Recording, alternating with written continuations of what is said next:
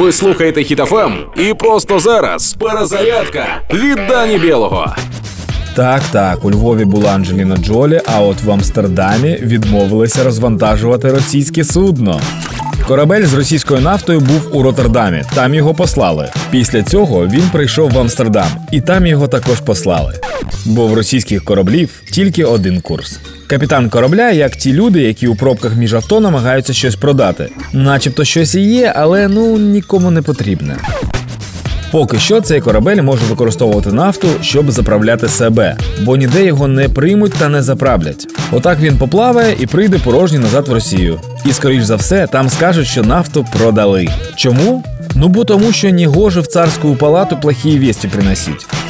Іронія у тому, що, попри запаси газу та нафти, на Росії окупанти дивуються, що в українських селах є централізоване газопостачання, тому що важлива не кількість, а якість. Те ж саме з нашим народом. Нас менше, та якість українців значно вища. І кожен з нас кожного дня це доводить. Не зупиняємося, допомагаємо та боремося. Слава Україні! Проект Перезарядка на Хітофем від Дані Білого. Слухайте на сайті HitFM.ua та у подкасті «Хеппі ранок» на Google Podcasts та Apple Podcasts.